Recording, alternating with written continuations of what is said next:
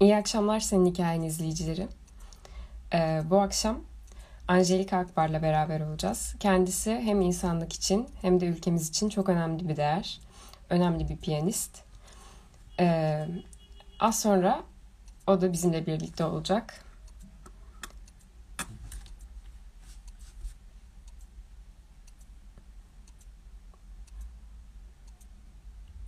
Evet kendisini bekliyoruz.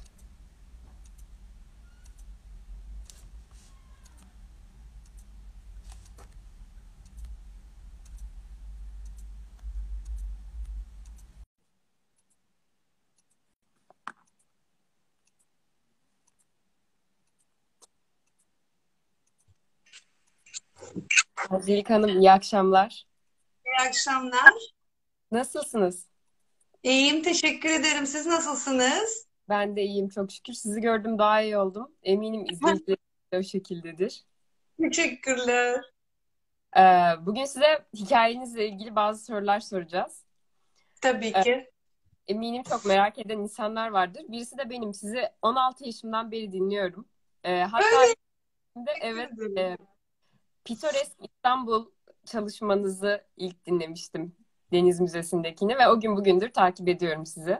Hmm, Teşekkürler. O hikayenizi çok merak ediyoruz doğrusu. Öncelikle kendim için bunu söyleyebilirim. Ee, evet yavaş yavaş izleyicilerimiz geldiği için ilk sorumla başlamak istiyorum.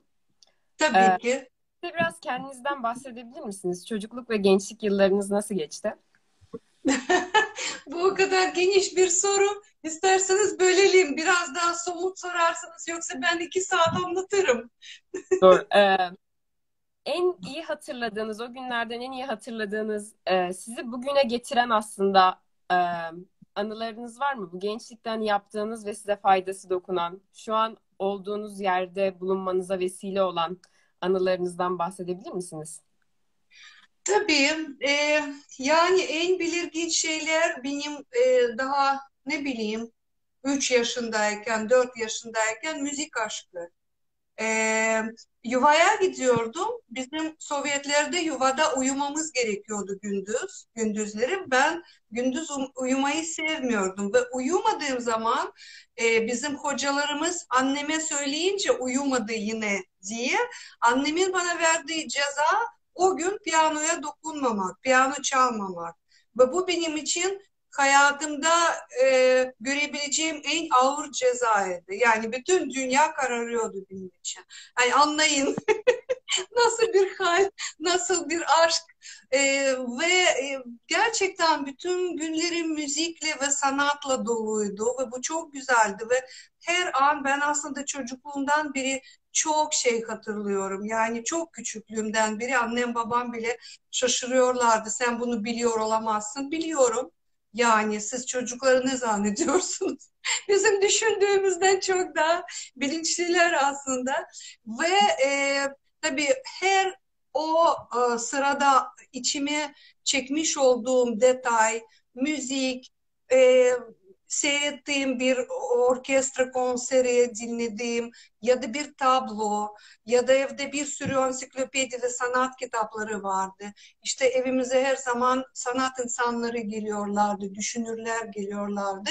Onların arasında olmak beni çok besliyordu. Aslında düşünüyorum ki beni bugünlere taşıyan bunlar ve elbette ki annem babam. Ee, onunla da ilgili bir soru sormak istiyordum. Aslında cevap vermiş gibi oldunuz. Ee, anneniz ve babanız hayat yolunuzda size ne şekilde rehber oldular demek istiyordum. Aa, tabii ben biraz daha de, detaylı anlatabilirim. Aa, şansıma e, annem e, hem piyanist hem koro şefi hem e, akordeon sanatçısı e, ve e, çok da güzel sesi var. E, yüzlerce ezbere şarkı biliyordu e, elbette ki koro şefi olduğu için. Babam hem orkestra şefi hem felsefeci. E, dolayısıyla bu tüm bu disiplinlerin bir araya gelmesiyle böyle bir çok güzel bir birikim oluştu. Her ikisinde de hem bende dolayısıyla evde bir sürü enstrüman vardı ve iki buçuk yaşındayken ben notaları biliyordum. Nasıl olabilir dersiniz ki o yaşta çocuk daha işte oyuncakla oynuyor. Ben oyuncaklarla oynamadım. Yani ben hiç ilgilenmiyordum oyuncaklarla. Ee, şimdi ilgileniyorum. Bir sürü yumuşum var. Onlar içimde kaldı ama niye içimde kaldı? Çünkü gerçekten bende böyle bir çocuksu ruhum var ama o zaman çok büyüktüm. Ben ne yapayım o oyuncaklarla? Burada piyano ve bir sürü müzik aleti varken, plak koleksiyonum işte, pikabım varken ne yapayım oyuncakları gibi bakıyordum. Dolayısıyla e, annem, evet annem de çok iyi bir eğitimci. Yüzlerce çocuk eğitmiş bir çok tecrübeli bir e, anne. Ondan sonra e, yani iki buçuk yaşındayken nota biliyorum derken piyano tuşlarının isimlerini, yazılışını yani e, portanın üzerindeki hangi nota ne olduğunu, her birinin sesini ve her birinin ismini biliyordum. E yetiyor zaten. İki buçuk yaşındayken bunların olması. Annem nasıl öğretti de bilmiyorum. E, diyor ki oyunla, hani okul oynuyorduk. Ben hatırlıyorum o okul oynayışını. Tek o zaman hayatımda bir iki oyuncak vardı. Çünkü onlar benim sınıf arkadaşlarım da annem oturtuyordu hani bari bir millet olsun yanımda diye. Çünkü başka kimse yok. Ailede de tek çocuğuyum. O yüzden hani mecburen onlar konu mankenleriydi herhalde. Aslında gerçekten ailenin yönlendirmesi ve e, onlardan aldığınız ilham sizi bugünlere hazırladı diyebiliriz öyleyse. Evet, evet tabii ki e, gerçekten aslında çok şeyi de açığa kavuşturuyor gibi oluyor. İnsanın e, hayatında ailenin önemi ve o yönlendirmeyle Tabii. gösteren gerçekten Doğru. bir nokta. E, bu bir diğer soruma geçmek istiyorum şimdi. E, sizi biz besteci ve piyanist olarak tanıyoruz. E, siz de az önce söylediğiniz hani iki buçuk yaşından beri bu şeyin içerisindesiniz ve aşkla yapıyorsunuz bunu. Peki besteci ve piyanist olmak istemeseydiniz ne olmak isterdiniz? Küçükken herkesin uçuk kaçık hayalleri olur. Sizin böyle bir hayaliniz var Hayallerim. Aslında ben o yaşta zaten müzisyenim ya. E zaten öyleyim. Dolayısıyla başka şeyler hayal edebilirim. O nasılsa cepte onu da iş olarak görmüyorum. Ben ondan zevk alıyorum. O benim için yani su içmek gibi bir şey. Dolayısıyla metreyi düşündüğüm zaman çok gülersiniz. Bir iki röportajda bahsetmiştim bir zaman. Birinci e, tarlada biliyorsunuz bir makine var e, buğdayları topluyor böyle döne döne döne. O onları toplarken oradan böyle bir borudan buğday taneleri bir evet. kamyonun kasasına düşüyor. İşte o kamyonun şoförü olmak istiyor. İlk kez bunu hayal eden. Yani ben çok istiyordum çünkü bu çok zevkli bir şey o buğdayları bir yere yetiştireceğim. Orada un yapılacak. Oradan insanlara işte ekmek yapılacak. Ben de çabuk çabuk koşarak tekrar tarlaya döneceğim bir sonraki partiyi almak için. Bu birinci hayalim. Aslında İster misiniz diğer iki tanesini? diğer ikisini de söylemeniz mümkün mü? Efendim? Diğer ikisini de söylemeniz mümkün mü acaba?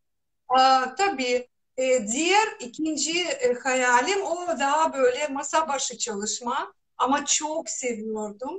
E, porselen, tabak ve fincanları elle minik minik resimler yapmak, bunları süslemek.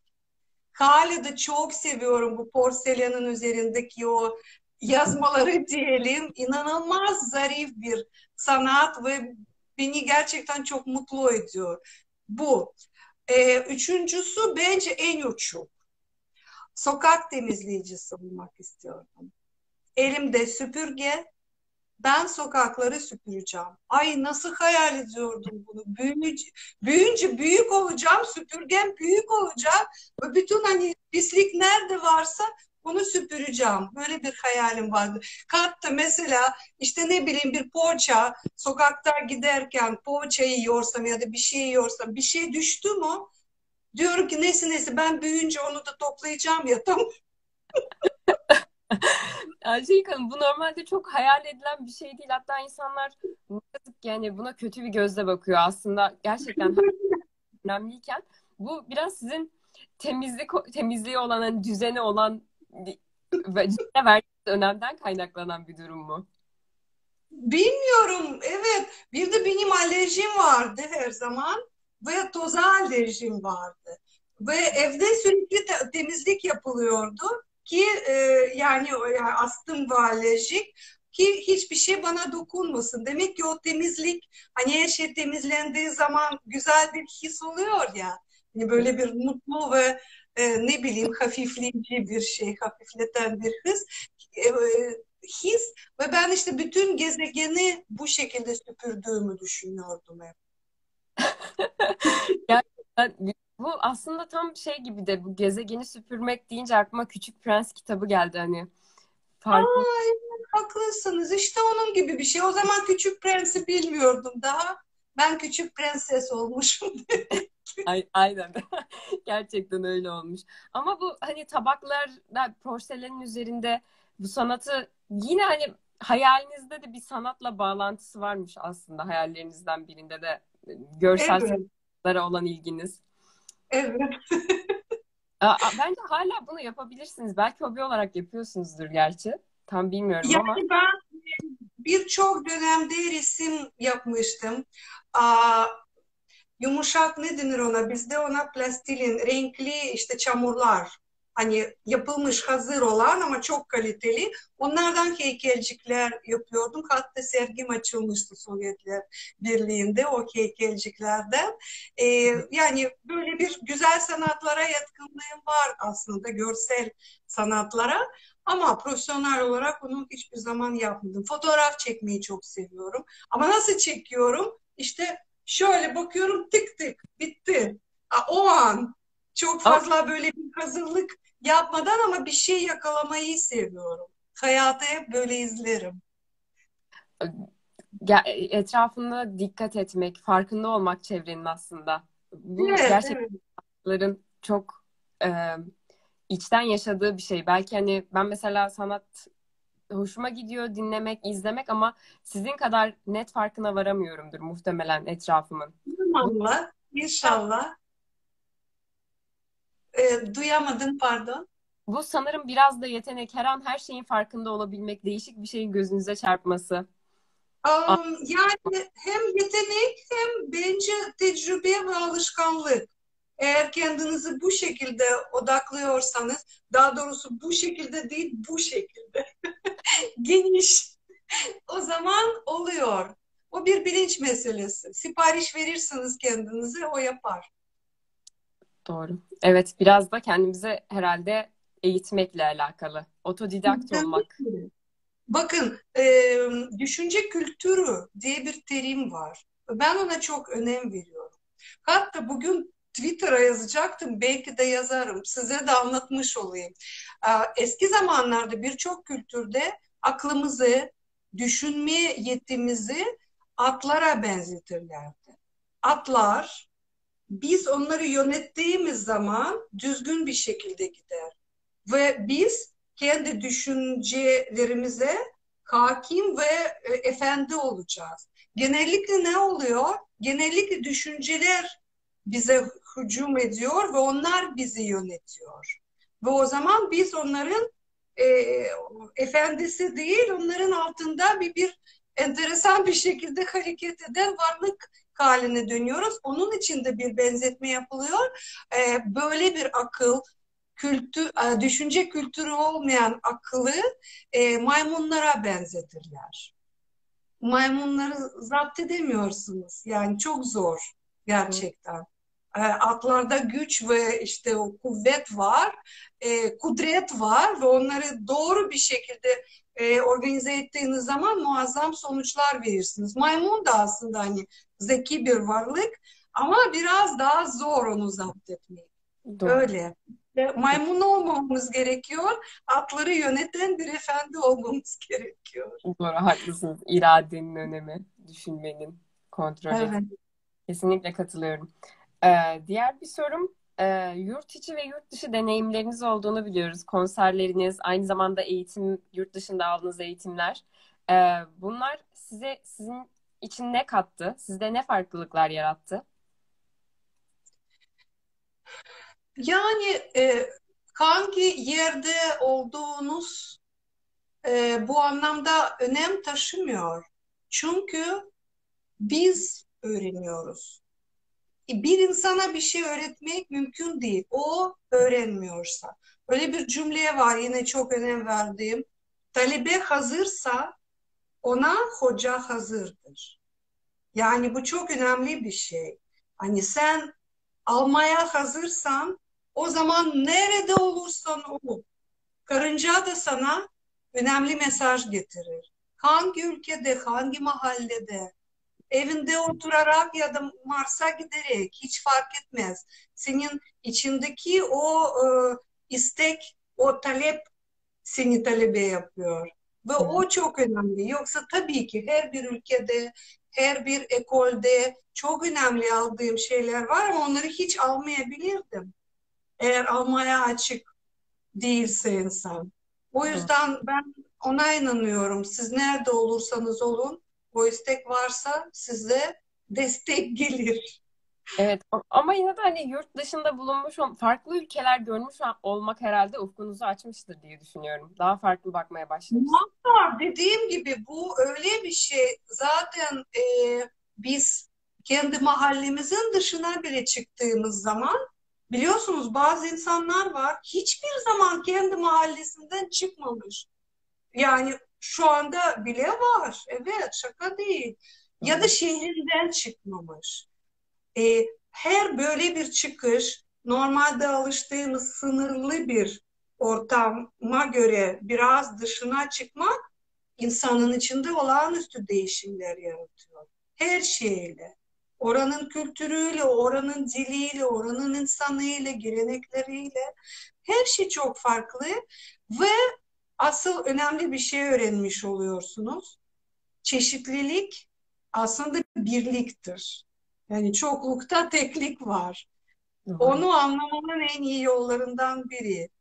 E, dolayısıyla evet çok görmek, çok öğrenmek, çok deneyimlemek önemli.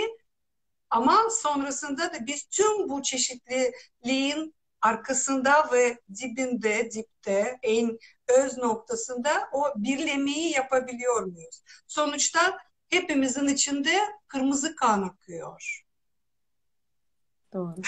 Doğru, haklısınız. Hiç başka ayrım yok. Evet. Diğer bütün şeyler onlar yani alemin çapı yanında hiçbir şey değil. Ama hepimizin aynı akan kanımız var ve kalbimiz var. Onu bazen hatırlıyoruz, bazen hatırlamıyoruz. İşte bu noktaya gelmek çok önemli. Yoksa o keşif bitmez yüz hayat da bitmez bu dünyayı keşfetmek için. Değil mi? Doğru. Doğru. Kesinlikle katılıyorum. Ee, bu bilgileri bir araya getirmenin önemi zannedersem her şeyi toparlamak, genel resmi görmek gerçekten. Yukarıdan bakabilmek, her parçaları birleştirmek çok önemli kesinlikle buna. E, tabii sizin kadar deneyimli değilim ama e, birkaç küçük deneyim yaşamış olsam bile öğrencilik hayatı sanırım gerçekten yaşadıkça öğreniyor insan. Evet, tabii ki. Kesinlikle. Ee, diğer bir sorum, e, hayallerinizi gerçekleştirirken temel motivasyon kaynağınız ne oluyor sizin? Ben size komik bir şey söyleyeceğim. O söylediğim üç meslek hayalim dışında başka hayallerim yok. Bende öyle bir gündem yok. Hayır. Ben hayal kurmam ben her gün yeni bir fikirle ve projeyle doğarım. Doğarım, doğru yani her gün yeni bir doğuş. her saniye bile, her kalp atışı bile e, uyanırım. E, ama bu bir hayal değil. Bu bir ivme. Bir e, yarı oluşmuş bir e, konsept. Ve artık e, on, o, kendime göre, kendi sıralamama göre onları alıp gerçekleştirmek için adımlar atıyorum. Yoksa böyle ah bunu yapsaydım gibi bir hayalim yok. İsteklerim var. Yani istek ve o hemen o isteğin yanında bunu bu istikameti seçersem ne yapacağımı hemen o planı görmüş oluyorum. E, dolayısıyla motivasyon da şöyle e, nasıl diyeyim size aslında yani bugün benim beş tane böyle bir isteğim varsa günün kendisi, günün içeriği, görmüş olduğum insanları, duymuş olduğum sözleri o, o beş tanesinin en önemli gereksinimini bana söylüyor. Seçim yapmak için. Çünkü maymun iştahlı olamayız. Her şey yapamayız. O zaman hiçbir şeysiz kalırız. O yüzden ben evet yaratıcı insanların böyle bir kaynama durumu var içinde. Bu da güzel, aa bu, aa ne güzel. Böyle bir heyecan var her zaman. Ama o anda kalbime göre ha tamam şimdi bu doğru. O zaman onun üzerine gidiyorum hemen. Bu hani hayal kısmına e, gelince böyle bir cevap vereyim. Motivasyona gelince ise hani motivasyon ne oluyor? Genellikle şöyle oluyor. Ben müzisyen olarak eğer bu bir müzik fikri ise gelen o bir içerikle geliyor. Ve o içerik benim kalbime dokunuyor. Her neyse o. Hangi beste, neyle ilgili, nasıl bir duygu kalbime düştü. Ondan sonra zaten onun içinden çıkıyor. Orada motivasyonun olmaması gibi bir şey olamaz. Ama mesela ne bileyim bir film senaryosu geliyor ve benim müzik bestelememi istiyorlar. O zaman benim bunu yapabilmek için ilk önce senaryoyu okumak ve kalbime sormam gerekiyor. Bana çok senaryo geliyor ama çok az seçiyorum. Çünkü kalbime tam olarak dokunması gerekiyor o hikayenin. Dokunduysa yine tamam dediğim anda o akıyor. Yani böyle bir nehir gibi. Orada motivasyona ve ekstradan dışarıdan bir şeye gerek yok. Kim tutar beni halinde oluyorum. Gece gündüz. Öyle bir hal o. O, o an bir şey çok isteyince hani kendi zaten tutamazsın ve plan yapmadan hani hemen yapmak istersin çünkü çok istiyorsundur zaten. İleri sarkıtmak evet. istersin Evet, ve onun gerçekleştirmeye yollarını da görüyorsun, izleyebiliyorsun. Önünde onlar oluşmuş oluyor. O zaman aslında şey şöyle misiniz diyelim. E, yapmak istemediğiniz şeyleri gerçekten yapmamaya çalışıyorsunuz. Sizin içinizi iyi gelen, iyi hissettiğiniz şeyleri mi yapmaya çalışıyorsunuz? Kesinlikle yapmıyorum yapmak istemediklerimi. Kesinlikle. Bakın yani bu daha okulda başladı diyelim ki müzikoloji e, bölümünde müzikoloji sınavında işte kaç tane e, tarihte besteci varsa onların hepsinin hayatını, eserlerini yok işte üçüncü dakikada o orada flüt ne çaldığına kadar ezberliyorduk. Yani gerçekten deli gibi bir eğitimden geçtim ben ve benim okul, ekol arkadaşlarım. Fakat Mesela bir besteci vardı. Sevemiyorum, istemiyorum ve sınavda o çıkmaz mı bana? Çıktı. Bizde sınavlar böyle çoklu vesaire değil. Hayır sana özgü. Ben okudum. Bir sürü de böyle hoca duruyor. Herkesin titrediği profesörler. Ben dedim ki güzellerim ben bunu anlatmam kusura bakmayın. İsterseniz beni sınıfta bırakın. Ben sevmiyorum bu besteciyi. Ne yapayım? İstemiyorum onun müziğini anlatmak. Böyle yani o zaman başladı. Böyle bir şey o. Yani içimden gelmiyorsa ben istemiyorum, yapmıyorum. Yapmamaya çalışıyorum değil, yapmıyorum. Ama çok çok bir, hayati bir şey mesela sanatla ilgili bir şey değil ne bileyim bir dolabı temizleyeceğim. İstemiyorum, biliyorum ki lazım ama oradan buradan bir şeyler dökülüyor. Yüz kere oraya bir kağıtlar sokuşturdum lazım. O zaman ben birkaç gün bunun çevresinde dolanıyorum ve onu sevmeye başlıyorum. Kendimi böyle bir tamam tamam Aa, bak ne güzel şimdi orada göreceksin böyle bir düzen olacak.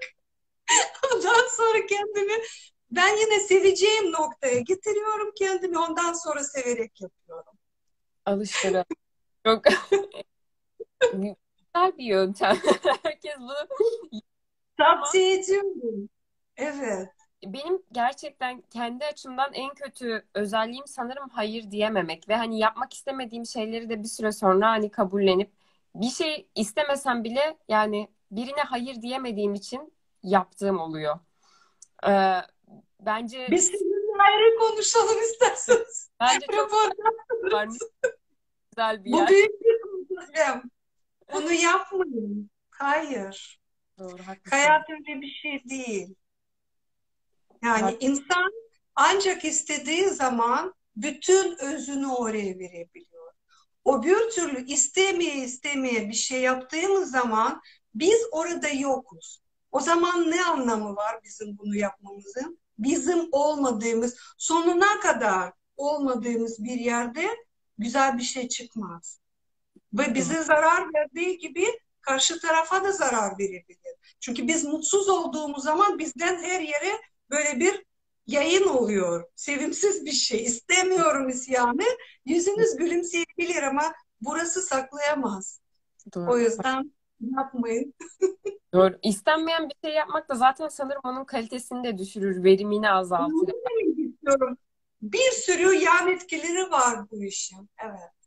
Ee, zannedersem sizin başarılı olmanız ve hani alanınızda iyi olmanızın sebebi hepsini isteyerek yapmanız. Zaten bir röportajınızda e, duydum dokunan şeyleri e, beste olarak yansıtıyorum gibi bir cümle kurmuşsunuz. Kalbime dokunması gerekiyor.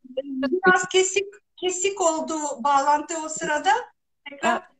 Ee, zaten e, az önce dediğiniz gibi kalbinize dokunan şeyleri ve çok istediğiniz şeyleri yaparken daha iyi eserler ortaya koymanız sizi başarılı Tabii. zannedersem. Sizin başarılı olmanız. Evet ama yani ben başarılı olacağım diye yola çıkmıyorum ki hiçbir zaman. Ben başarı sözcüğünü de kabul etmiyorum. Hiç sevmiyorum. Yani birileri böyle diyorsa tamam onun takdir onların. Ama işte ben başarılı, başaracağım bunu. Hayatımda öyle bir şey yoktu. Öyle bir kriter olamaz çünkü yani zaten göreceli bir şey bu başarı. Kime göre, neye göre başarı? Yani bir çocuğun ilk adımını atması muazzam önemli bir şey. Kendi ve çevresi açısından. Ama aynı anda gezegende bir milyar çocuk o adımı atmış oldu. Oh ne güzel, tamam, çok iyi. Ama yani dediğim gibi o kadar farklı kriterler var ki. Onun için en önemli şey kalpten olması ve hayırlı olması. doğru. Çok Aa, önemli. doğru. Bence e, siz kendinizi çok severek yaptığınız için insanlar da çok seviyor. Dinleyenler, dinleyicileriniz, bestelerinizi insan seviyor. Ederim. Ee, diğer bir soruma geçeyim. Ee, hayatınızı değiştiren bir an var mı? Sizin için dönüm Nasıl? noktası. Hayatınızın akışını değiştiren, benim dönüm noktam bir an var mı? Ee, var, tabii ki var ve bir tane değil ama önemli olanlardan bir tanesi Türkiye'ye adım atmak. Türkiye'ye gelmek. Yani muazzam bir dönüşüm, değişim, yeni bir hayat. Doğru. Daha farklı bir yol çizmiş oldu sizin için. Evet, evet. Doğru. Kesinlikle. Ee, diğer bir sorumsa, bunu ben kendim merak ettim. Bir çocuk kitabınız olduğunu öğrendim. Uçan. Köpek diye. Ee, bunu yazma sebebiniz ne? Hani bir çocuk kitabı yazmak için bir eksiklik görmüş görmüş olmanız lazım. Hani bu alanda Hiç bir yoktu. Ben o zaman Hindistan'daydım. Hamileydim. Uluslararası bir film projesinin bestecisiydim. Ee, eski eşim de senaryo yazarıydı. Ve hiç öyle bir kitap yazma, çocuk kitabı yazma diye bir isteğim yoktu. Hiçbir düşüncem yoktu. Ben hep yazarım. Bir sürü şiirlerim var. Daha 15-16 yaşındayken yayınlanmış şiirlerim var dergilerde Sovyetler Birliği'nde. Hikayeler de yazardım ama çocuk kitabı hiç düşünmezdim. Ben rüya gördüm. Yani o kitabın içinde yazmış olduğum hiçbir şeye uydurmadım. Ben her şeyi gördüm. Ee, biliyorsunuz bazı rüyalar var ki e, bu bir, bir rüya diyemezsiniz ona. Rüya değil bu. Başka bir şey. Başka bir gerçeklik. Aslında ben bütün rüya denilen şeye öyle bakıyorum ama bazıları özel olarak çok net, çok parlak bir şekilde film görmüş gibi e, içinize giriyor. İşte ben bütün o kitapta 12 hikayede yazdığım şeyleri gördüm. Ve uyandığım zaman o gün dahil 12 gün boyunca gördüklerimi sadece sırayla kağıda döktüm. Başka bir şey yapmadım. Dolayısıyla bu kitap öyle değişik bir şekilde geldiği için bana sordukları zaman hani devam olacak mı? Bilmiyorum ben uydurmadım. Devam ancak tekrar rüyada olabilir. Ben tamam hani bir ticari bir e, yaklaşımım olsaydı otururdum. Aynı tarzda devamını uydururdum. Ama o gerçek olmazdı. O zaman o beni enterese etmiyor. Doğru. O zaman e, siz sanırım rüyaların bilinç dışı edinilen bilgilerden kaynaklı olduğunu düşünmüyorsunuz. Az önce farklı bir alem gibi olduğunu söylediniz. Yani hani bazı psikologların söylediği üzere dışarıdan gelen bir bilgi değil yani edinilmiş bir bilgi değil. İlahi olduğunu düşünüyorsunuz rüyanın. İlahi kelimesini kullanmayayım. İlahi, kutsal. Ya. Çünkü hı hı. bir açıdan bakarsanız kutsal olmayan bir şey yok bu alemde. Neye kutsal değil dersiniz ki? Her şey tekliğin içindeyken. Doğru. Yani iyisiyle, kötüsüyle, artısıyla, eksisiyle bunun içinde içine hiçbir şey giremez, içinden hiçbir şey çıkamaz. O yüzden kutsal ve ilahi kelimeleri ben böyle biraz daha ayrı bir kenara alayım şimdilik. Ama e, rüya, evet ben esasında normalde dostlarımla konuştuğum zaman ben rüya bile demem. Rüya kelimesini kullanmam. Uykumda gördüm derim ya da manada gördüm derim. Çünkü insan bizim bu dokunabileceğimiz ve gördüğümüz vücuttan ibaret değil. O sadece bizim bir dış kabuğumuz. Aslında bizim bir bedenimiz var. Ben öyle bakıyorum. Ve asıl bizim geniş, büyük hayatımızın çok ufak bir kısmını biz algılıyoruz. Ve biraz daha fazlasını o uyku halimizde azıcık azıcık bir şeyler aralayarak kim nereye bakabiliyorsa öyle diyeyim. Doğru. Ee, bu bana bir söz hatırlattı. Hazreti Ali'nin diye hatırlıyorum. Yanlışlık olmasın. Ee, ilim noktaydı. Onu siz çoğalttınız. Her şeyin birliği. Evet, o, o, o kategoriden bir şey tabii tabii. Yani benim rüyalarımın çocukluğumdan beri yüzde doksanı çıkıyor. O ne demek? Ben bildiğim şeyler değil, tamamıyla alakam olmayan, tanımadığım insanlarla ilgili binlerce şey. O nedir? Onu psikologlar nasıl açıklar? Doğru. Yani ben birçok uzmanla konuştum. Bu yani bazıları şey demeye tercih ediyor. Böyle bir şey olamaz çünkü böyle bir şey asla olamaz. Başka bir açıklaması yok. Olmuş. Olmaz. Ama o Ay oluyor. Ben, yani ben tek örnek değilim ki ben bunları çok doğal görüyorum. Olmadığı zaman beni şaşırtıyor. Doğru. öyle değil. Ben... Çünkü normal halimiz aslında öyle olması gerekiyor da bir şekilde kaç bin yıl içinde bizim öyle olmadığımızı bize inandırdılar diye düşünüyorum. Kim bilir. Olabilir. Kesinlikle katılıyorum buna. Çok doğru. Ben de bir keresinde çok küçük ve çok bilinçsiz olduğumuzu. Evet, e, evet gerçekten aslında kum tanesi gibiyiz ve çoğu şeye de tam olarak aklımız sır erdiremiyor. Ulaşamıyor. Evet. Dersen. Okyanusun içinde biliyorsunuz balık olup da su su diye evet. sayıklam. e oradasın ya da damlasın. Kendini ayrı görüyorsun. Çok özelim. E aynı okyanussun sen aslında. Kendini böyle damla olarak görürsen, algılarsan e, o kadarını yaşarsın. Büyük düşünmek, farkında olmak. haklısınız. Gerçekten şu an farklı noktalara dokunmuş oldunuz bir açıdan. Ee, bir, ufuk açıcı bir güzel bir hikaye gerçekten. Farklı yönlerden bakmamızı da sağlıyorsunuz şu an. Çok teşekkür ediyorum bunun için. Teşekkür ediyorum. Ee, diğer bir sorum şu. Ee, az önce siz hayal kelimesini hani çok sevmediğinizi, hayal kurmadığınızı söylediniz ama Kurmuyorum, sevmiyorum değil ama kurmuyorum. Daha gerçekçi ilerliyorsunuz diyelim. Kadın ve gençlere e, peki yapmak istedikleri şeyleri başarmalarında e, tavsiye edebileceğiniz bir şey var mı? Gençlere Evet. Bir şey daha dediniz ben onu duyamadım. Kızlara ve gençlere. Kızınlara. Evet, Doğru evet. mu duydum? Evet, evet. Peki niye kızınlara e, erkeklere yok mu? Ya aslında erkeklere de var ama şöyle e, genel anlamda kadınlar biraz daha özgüven olarak daha özgüven eksikliği yaşıyorlar e, hedefleri derken. O yüzden hani Hmm. bazı yapıyorlar çalışırken bir süre sonra bunu bırakıyorlar. E, bu yüzden özellikle spesifik olarak sormak istedim. Gençlerde zaten ben de mesela bir genç olarak bana ne önerirsiniz diye merak ettiğim için bunu sormak istedim. Evet. Yani e, öncelikle bu bu çok zor biliyorum ama nereden dönerse kârdır diyorlar ya. Ben kimim? Niye buraya geldim?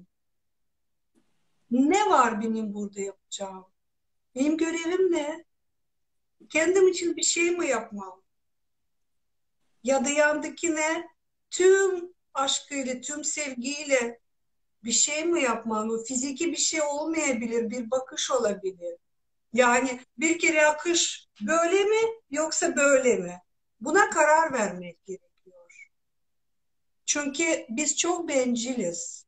Bu bencillikte kendimizi en akıllı, en gelişmiş, en bütün o hani az önce anlattığım biz böyleyiz aslında hiçbir şey görmüyoruz evrende yani bildiklerimiz şu kadar işte kum tanesi kadar biliyoruz bilmediklerimizin yanında ama enteresan bir egomuz var, bencilliğimiz var. Ben biliyorum zaten ve zaten böyle bir halde olmamamız gerekiyor. Her an hayata yeni gözünü açmış olan çocuk gibi olmamız gerekiyor. Ve hep merakla, hep o içindeki saflıkla hepimizde var. Onda var, onda yok. Yok öyle bir şey. Var. Ama işte ona uzandığımız zaman o çalışmaya başlar ve buradan akmaya başlar. Yoksa e, onu uyandırmazsak e, yani öyle bir, e, bitkisel hayat gibi bir şey o. Ne anlamı var? Buraya geldiysek bir şey yapmamız gerekiyor. Bu kendim için değil. Yani en azından mumla olalım. Bir şey olalım. Sonra bunu anladıktan sonra o iç yolculuğa başladığımız zaman e o zaman yollar da ona göre açılıyor. Dün çok heyecanlandığınız şeyi o içteki farkındalığa göre Aa, yok yok bu değil asıl bu. Çünkü gözlerimizin perdeleri aralandığı zaman biz daha net görüyoruz. Ve hayatın yolları önümüzde açılmaya başlıyor. Yani içimizin aydınlık olması lazım, samimi olmamız lazım. Ee, ama böyle bir e, kimseye hayır diyememe durumunda olduğumuz zaman kimseye iyilik yapmıyoruz. Onu da bilmemiz lazım. Ee, yani orada ciddiyet çok önemli. Ciddiyet, odaklanma, onlar gerçekten ben kendi hayatımda bunun her zaman faydasını görüyorum. Binlerce şey var bizi dağıtacak her an. E onu yaptım, bunu yaptım, buzdolabını açtım, bilmem ne sokağa baktım, internete girdim. Girdim mi iki saat sonra çıkıyorum. Bu farkında değilim. Her şey bizi yutuyor. Ama bizim içimizde bu hani bizi biz yapan, o özümüzü oluşturan, o aydınlık duygu varsa ve o çocuksu e, her zaman daha fazlasını öğrenmeye ve onu ışığa çevirmeye dürtümüz varsa ya o zaman biz biliyoruz. Tamam bu iyi ama şimdi bana göre değil. Böyle hani yolumuz açılır ve biz onun e, mühendisi oluruz. Yani onu unutmamamız gerekiyor. Ah benim kaderim öyle. İşte geçen gün yazdığım e, çok enteresan, çok hoş bir hanımın basitçe anlattığı bir şey çok doğru. Sana çocukluğunda, gençliğinde işte falan mı baktılar? Yok astroloji bir şey mi söyledi? Sakın hiçbir şey dinleme. Yok senin soyunda böyle demek ki sende olacak. Yok öyle bir şey. Sen karar vereceksin, özünü göreceksin, çocuk saflığında olacaksın. O zaman ne yaparsın? Ekmek mi yaparsın? Senin o kalbindeki ışık oraya girer ve her bir evine o parça ekmek ışıl ışıl girer. Ama sen kavgayla, iç kavgayla ve savaşla onu yaparsan o zaman o evde kavga olur. Her ne yaparsan. Yoksa sokağı mı süpürürsün? Fark etmez. Ya da müzik mi yaparsın, sanat mı yaparsın? Ve sanatın en önemli görevlerinden biri bu. Kaosu kozmosa çevirmek. Yani düzensizliği düzene. İnsanın, insan varlığının en önemli görevi bu. Bu kolay değil ama biliyorsunuz İslam'da da böyle bir çok güzel söz var. Ee, cennet diye arama, bulunduğun yeri cennette çevir. Çok her doğru. yapar, her an, her nefesimizle, her bakışımızla. Ve doğru. bunun bir tatili yok, bunun bir hafta sonusu yok. 7-24 ve bütün hayat boyunca. E, faydalı olmak, iyi niyetli olmak ve samimi olmak öyleyse. Yaptığımız her şeyi evet. düsturda yapmamız gerek. Düsturda Ama yapmamız. bileceksiniz. Hayır da demeyi bileceksiniz. Göreceksiniz Doğru. çünkü okuyacaksınız. Siz şimdi bunu yaparsanız aslında bu faydalı olmaz. Ya ben istemediğim için faydalı olmaz ya da o kişinin zaten başka türlü bunu çözmesi lazım. O yüzden faydalı olmaz. O kadar çok çeşit e, şekil var ki bunun. Karar verdikten sonra anlamaya başlıyorsunuz. Doğru. Haklısınız. Angelik Hanım bunu da özel olarak şu anki söyleminize istinaden sormak istiyorum. Siz bu e, söylediklerinizi yaşayarak mı öğrendiniz e, yoksa okuduklarınızla, izlediklerinizle, gördüklerinizle mi öğrendiniz? Bu yaşayarak öğrenilen bir şey. Bu kitaptan öğrenilecek bir şey değil asla. Kitap sadece size bir bir şey, minicik bir dokunuş yapar. İçinizdeki var olan bir mahali aydınlatmak için. Minik bir kıvılcım gibi. Bir kişi, bu tür yaşamış olan kişi, evet sizinle bir şey paylaştığı zaman zaten o tecrübeyle sizi oraya almış oluyor ve siz onun yaşadığını o e, bilinçte yaşamaya başlıyorsunuz. Böyle birkaç kişi ve benim çocukluğumdan biri zaten böyle bir e, yaşam tarzım var bir şekilde. Çok küçükken. Ben daha 7 yaşındaykendim.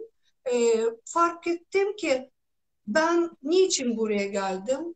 İşte ben şimdi müzik yapabiliyorum. Çok kolay yapıyorum ve severek yapıyorum. E, görüyorum ki başka insanların meslekleri nedir? İşte ya insan vücudunu giydirmek, giyim sanayi, ya insan vücudunu alıp bir yerden bir yere daha çabuk götürmek için uçaklar, işte araçlar vesaire ya da o vücudu iyileştirmek için tıp yani bütün nereye baksam bütün meslek meslek gruplarında benim müzikle yaptığım şey insanlara yapmıyor onlar. Müzik başka bir şey yapıyor. Başka bir yere dokunuyor. Benim komşum geliyor ben piyano çalışırken onun gözyaşları akıyor. Müzikte ne e, söz var, şarkı değil, söz yok, enstrümantal bir şey. Ama o oturuyor ve di, orada dinlerken ağlıyorsa başka bir yere ya da birinin yüzü aydınlanıyor. Yine söz yok arada. Aa demek ki ben boşuna bunu yapmıyorum. En iyisi bunu yapayım dedim. Yani o meslek şeylerinden vazgeçtiğim an oydu. Hani o kamyoncu, temizlikçi o noktada dedim ki ben müzikte kalayım.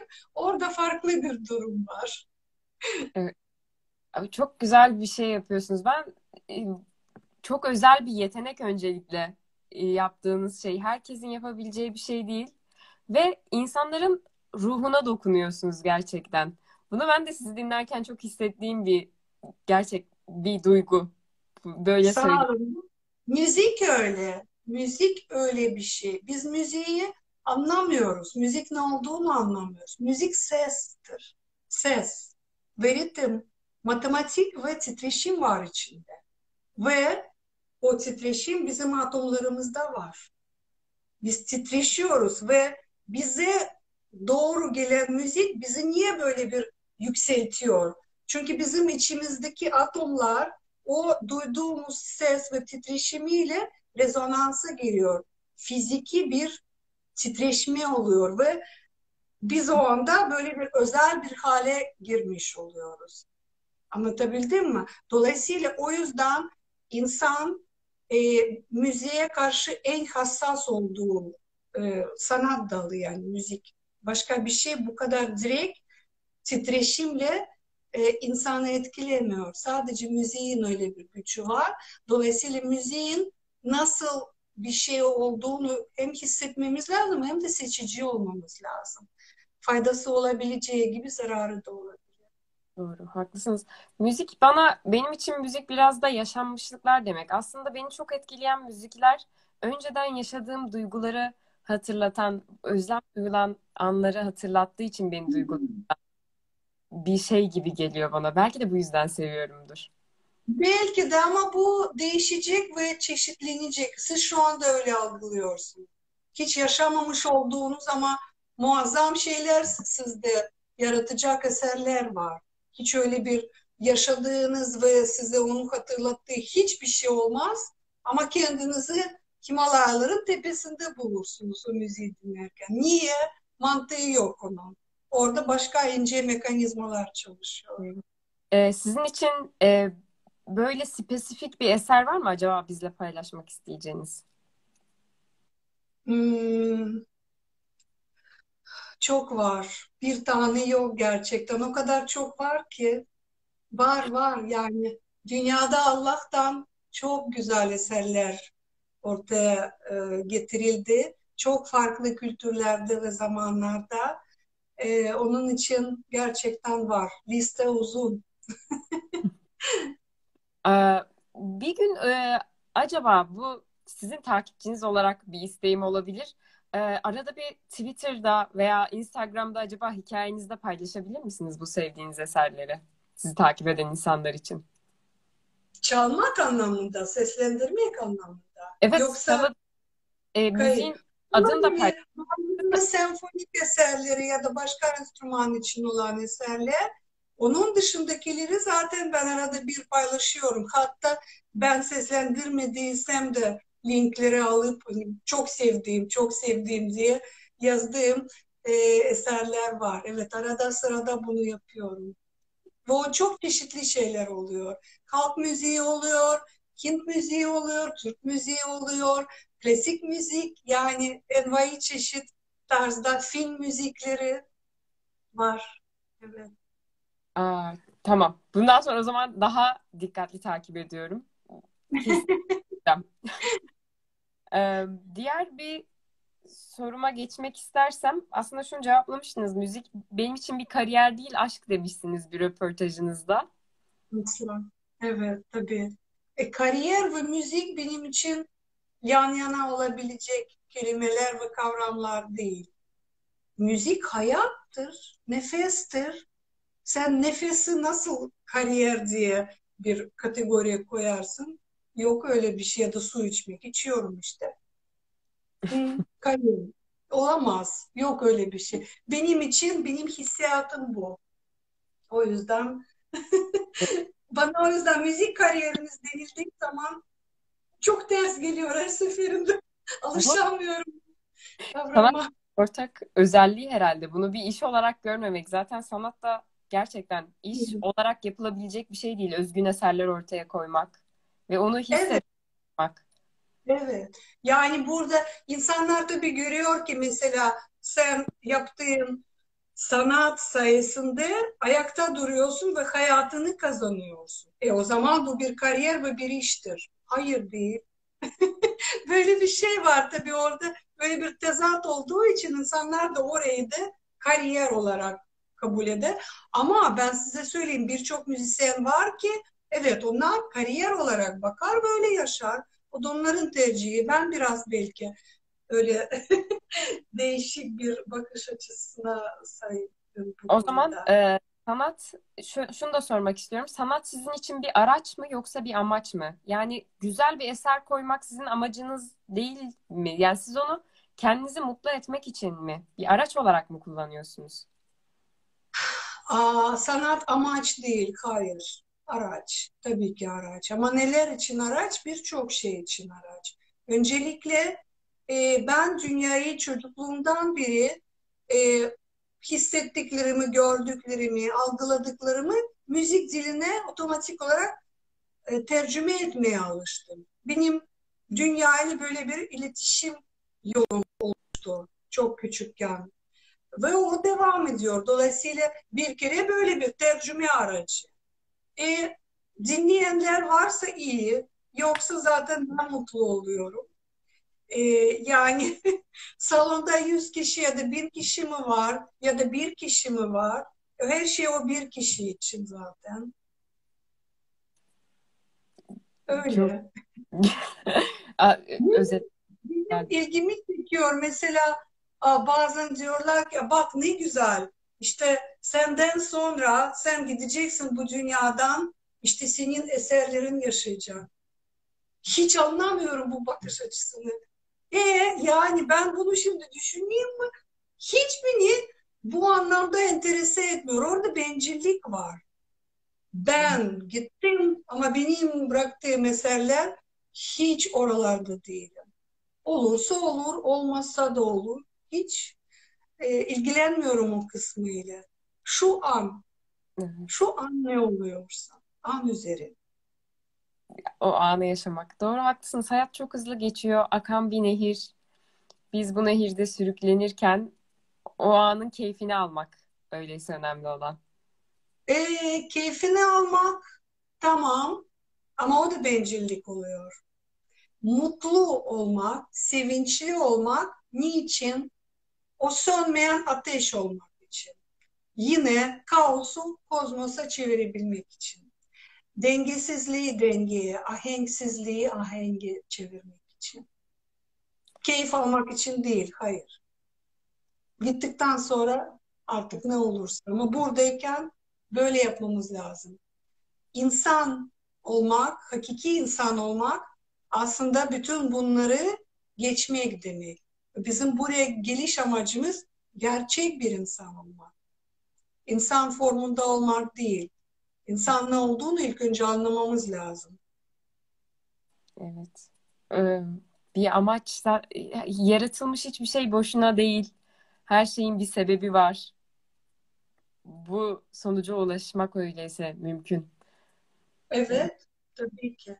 Doğru, haklısınız. Herkes zaten birbirine vesile oluyor. Herkes birinin kafası, birbirinin kafasında bir yeni bir pencere açıyor. Şu an bizim için de çok güzel bir pencere açtınız aslında.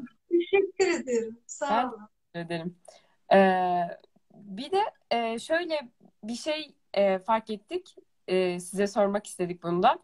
E, doğaya özellikle bir ilginiz var. Zaten ilk başta konuştuğumuz gibi farkındalıktan bahsettik biraz da. Farkında olmak etrafınızın e, doğanın güzelliği ve insanın kalp güzelliği bir araya gelince hayat güzelleşiyor demişsiniz. Güzel konuşalım, güzel bakalım. Ahenk hayatımızın her anını güzelleştirecek. Buradan da şunu sormak istiyorum. Doğa sizin için ne anlam ifade ediyor? Ee, doğa her zaman olan bir şey. Yani sadece dünya ile sınırlı olmaman gerekiyor. Bütün evreni düşünün. Ve biz onun içindeyiz. Onun bir parçasıyız. Onun bir üyesiyiz. Nitelikler farklı olabilir. Ama bizim insan vücudunda da farklı farklı fonksiyonlar var. Doğada gördüğümüz bitkisel fonksiyonlarımız var. hayvani fonksiyonlarımız var, mineral fonksiyonlarımız var, her şey var. Ve de farklı bizi farklı kılan da var. O da zaten gönüllümüz. Onunla yaşamaya öğrenirsek daha da güzel olur. Ama en azından bilelim böyle bir ışığım var, ışığımız var. Dolayısıyla doğa e, doğa konuşur. Her şey konuştuğu gibi. Her şey canlı. Benim için hiçbir şey yok öyle bir şey cansız. Yok. Eğer siz bir grup çiçeklere özel bir söz, güzel bir söz söylüyorsanız, aynı grup başka bir odada çiçeklere kötü bir söz söylüyorsanız, bunu birkaç kere yapıyorsanız bu çiçekler çok güzel, daha iyi açıyor ama bunlar sönüyor. Düşünün bu nedir? Yani bunlar başka bir hayat göstergesi ama hayat. Kristaller bile büyüyor. Taş geçip diyeceğiniz bir şey büyüyor. Su, su zaten evrensel bir maddedir. Su burada var ama her yerde, evrende her yerde var. Benim çok güzel bir e, dostum var, araştırmacı diyor ki bir suyu içtiğimiz zaman bunun bütün evrende var olan ana maddelerden biri ve sıvı kristaldir bu. Ve kristal dediğiniz zaman bilgileri alır ve bilgileri verir. Ve sen onu içerken su deyip geçme. Hani çiçek deyip, deyip geçme, taş deyip geçme. Her şey konuşur. Sen açıksan ve dinlemeyi biliyorsan. Ben doğaya öyle yaklaşıyorum. Çok güzel. Şu an içim aydınlandı Angelika Hanım. Çok güzel anlattınız gerçekten. Ee, bir tane daha sorum var. Bu aslında biraz da özetlemiş gibi oldunuz çoğu söyleminizden ama bunu özellikle de sormak istiyorum. Ee, aynı zamanda bir anne olduğunuzu biliyoruz. Ee, bir anne olarak bu yani nasıl hayatınızı aynı zamanda idare ediyorsunuz bu sanatla beraber yoğun hayatınız, konserleriniz oluyor, e, beste yapıyorsunuz. Hani muhtemelen az önce söylediğiniz gibi bir besteyi hani isteyerek yaptığınızda, samimiyetle yaptığınızda saatlerce muhtemelen orada oturuyorsunuz masanın başında, piyanonun başında. Bu iki hayat, iki karakterinizi, iki sıfatınızı nasıl birlikte yürütebiliyorsunuz? Um, iki değil, çok. Ee, evet. Ve aynı zamanda şöyle bir ip düşünün. O ip sizin kalbiniz ve ruhunuz. İpin üzerine bir sürü boncuk dizildi. Hepsi çok güzel. Hepsinin önemi ayrı ve hepsi gerçekten pırıl pırıl. O az önce saydığınız şunu da yapıyorsunuz, bunu da yapıyorsunuz, bunu da yapıyorsunuz. Onlar her biri çok güzel ve yerli yerinde olan bir boncuktur. Dolayısıyla o ip varsa zaten o boncuklar güzel yerli yerinde birbirleriyle savaşmadan işte çatışma olmadan ve hepsini bir şekilde zaman bulunarak doğal akışta oluyor. Ben oturup böyle bir plan yapmam. Düzenliyim, takip ederim eşi ama aman Allah'ım ben şimdi bunları nasıl yerleştireceğim hiç düşünmüyorum. Dert etmiyorum. Bunu dert etmediğiniz zaman çünkü o kadar çok ki dert ederseniz kafanızı kaldıramazsınız. Yani kolay değil. Ama demek ki bunu böyle sanki ipin üstünde yürümek gibi. Herkes ipin üstünde yürüyemez değil mi? Özel bir şey. Nasıl bir şeyin olması gerekiyor? Orada 4 metre yukarıdasınız ve hafif hafif yürüyorsunuz ve hiçbir şey sizi oradan e, yani e, indirmiyor. Özel bir hal. İşte böyle olmamız gerekiyor. O zaman oluyor. Bir yandan mutfakta bir şey yapıyorum, bir yandan bir şey orada koşuyorum, orada yapıyorum. Çalışmayı seviyorum. Yani her anı ben çalışarak bir yerde bir şey mi dinlemem lazım? İşte yemek yaparken YouTube'dan hani bir konuşmayı mı dinlemem lazım? O sırada onu dinliyorum, birleştiriyorum. Oturacağım, dinleyeceğim. Hayır, öyle bir yük, lüksüm yok. Bir gün içinde beş gün yaşamam gerekiyor. O zaman dert etmeden onları evet sıradaki ya ne güzel bunu da yetiştim ha hoş geldin gibi bir şekilde oluyor. Akışına bırak öyleyse. Evet, akışına bırakıyorum ama oturup akışa bakmıyorum. Ben zaten o akışın içindeyim. Yani akışına bırakmak sanki sen böyle o bıçak o zaman pasif oluyorsun. Bir şey yapmıyorsun. Çekirdek ye. Çekirde. o ne bir şey değil. Doğru. Önemli bir yer arz ediyor aslında. Böyle güzel özetleniyor. Ee, şunu sormak istiyorum. Başarı kelimesinden hiç hoşlanmadığınız için sormak istiyorum bunu. Ee, başarı sizin için ne ifade ediyor ve insanlar için ne ifade etmeli sizce? Benim için hiçbir şey ifade etmiyor. Dediğim gibi. Başarı kelimesi. Yani e, bu dünyada bir şey varsa demek ki onun e, var olma sebebi de var. Başarı kavramı varsa o zaman şöyle bir sorun oluyor. İnsanlar bir şeyleri planlarken başaracağım diye bir hedef koyuyor. Orada bir nokta koyuyor ve oraya giderken bir böyle sonuçlanmadığı bir şey olunca hayal kırıklığını da yaşıyorlar. Çünkü orada bir hal var. Ben başaracağım. Sorun orada. Yoksa evet yapabilme duygusu çok önemli bir şey. İşte o ilk adımları atan çocuk gibi. Evet yaptım evet ama ben işte oraya kadar yürüyeceğim ve herkes beni görecek. İnsanlar başarı kavramına böyle bakıyorlar. Deformasyon orada başlıyor. Çünkü yaptığı şeye odaklanmıyor o sırada. Kendini alıp hayali ve gereksiz bir şeye koyuyor. Orada ego besleniyor. İşte ondan sonra hayal kırıklıkları, kalp kırıklıkları, bir sürü yan etkiler sonra git psikologlara. Gerek yok. Öyle Doğru. bir şey. Haklısın. Ee, son sorumu sormak istiyorum.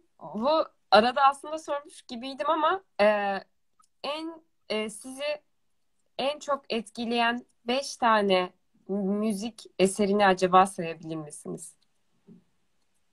Tamam. Bakayım. Ee, çocukluğumda çok çok etkilendiğim ve aslında onlar benim yolumun bir kısmını aydınlatan eserler. E, Beethoven'ın Moonlight Sonatı. E, birinci bölüm özellikle. Çünkü benim bir planım vardı. Prokofiev, Rus bestecisi Prokofiev'in çocukluğunu anlatıyordu. Bu plakta müzikli bir plak. Hem hikayesi anlatılıyor hem müzikler var. Prokofiev'in annesi işte piyanoya geçiyordu akşamları ve Moonlight sonatını çalarken Prokofiev bahçeye çıkıyordu. Böyle bahçede uyumuş hayvancıkları görüyordu, kuşlar uyumaya hazırlanıyordu vesaire. Doğayla iç içe olduğumu hissettiğim anlar onlar. Benim için o eser ve doğa böyle bir iç içe gelmişti. Kaç yaşındaydım? Belki üç buçuk. Ondan sonra e, yine o yaşlarda tanımış olduğum Tchaikovsky'nin e, Mevsimler bölümünden e, Kasım ayı, evet. E, Kasım ayı orada 12 ayı anlatan bir şey müzikle ve şiirlerle. Başında şiir yazıyor ama yani enstrümantal şiirler. O bana çok büyük bir mutluluk vermişti. Hala ya biraz böyle yorgun olduğum zaman kendimi iyi hale getirmek için piyanoya geçiyorum, bunu çalıyorum. Ya da zaten mutluyum ve o mutluluğa eşlik olarak etmek için yine bu eseri çalıyorum. Ondan sonra tabii Bach'ın e, birçok eseri ama Toccata ve Fuga Re minor beni çok etkilemişti. Bir şarkı vardı. Ben küçüklüğümde onu duymuştum. 11 yaşındaydım. O anı hatırlıyorum. Radyodan dünya müzikleri dinliyordum. Orada Finlandiya'nın geleneksel bir halk şarkısı söyleniyordu. Melodiyi hala hatırlıyorum. Ve sonra Türkiye'ye geldiğim zaman şaşırtıcı bir şekilde o şarkının dilinin ve Türkçenin çok benzer olduğunu duydum. Sonradan öğrendim ki zaten Finlandiya'nın dili Türk kökeniyle çok enteresan bir bağlantısı olan bir dil. Son bir şey söyleyeyim. ne olabilir? Mesela e, Sviridov, Georgi Sviridov, Rus Sovyet bestecisi. Onun romansı. Çok güzel bir eser gerçekten. İşte o Himalaya tepelerini çıkartan eserlerden biri. Biraz hüzünlü ama olsun. Aydınlık bir hüzün orası. Ee, o zaman bunu da sormak istiyorum. En çok dinlediğiniz üç müzik türü hangisi? Türü. Evet. Klasik, klasik, klasik değil. Şakaydı. yani çok klasik müzik ister istemez. Ondan sonra halk müziği, ondan sonra film müzikleri. Aa, doğru. Çok güzel film müzikleri, albümler, çok kaliteli Çok. albümler. Bu benim e, özel ilgi alanım film müzikleri. İyi ise iyileri seçiyorum. Ee, o zaman kaliteli müzikleri seçmek önemli kişinin ruhsal gelişimi için. Çok. Evet. Ben şimdi bu konuda bir kitap yazıyorum. Yakında çıkacak inşallah. Evet. Sesin ve müziğin insan hayatına etkisi konulu bir kitap. O zaman izleyicilerimize de güzel bir haber. İnşallah destek yayınlarından çıkacak. E, şimdi pilot ismi var ama söyleyemeyeyim. Daha tam karar veremedim. Bakalım. Ee, yakın zaman umarım çok yakındır. E, yani bana bağlı. Gece gündüz şimdi kapatacağım Instagram'ı hemen geçeceğim kitap ayını. Ee, o Belli zaman değil. E, heyecanla bekleyelim öyleyse. Umarım pandemi bittikten sonra böyle güzel bir imza gününüz olur. Sizlerle tanışma fırsatımız olmuş oluruz. Teşekkürler. Ee, bugün yayınımıza katıldığınız için çok teşekkür ederim.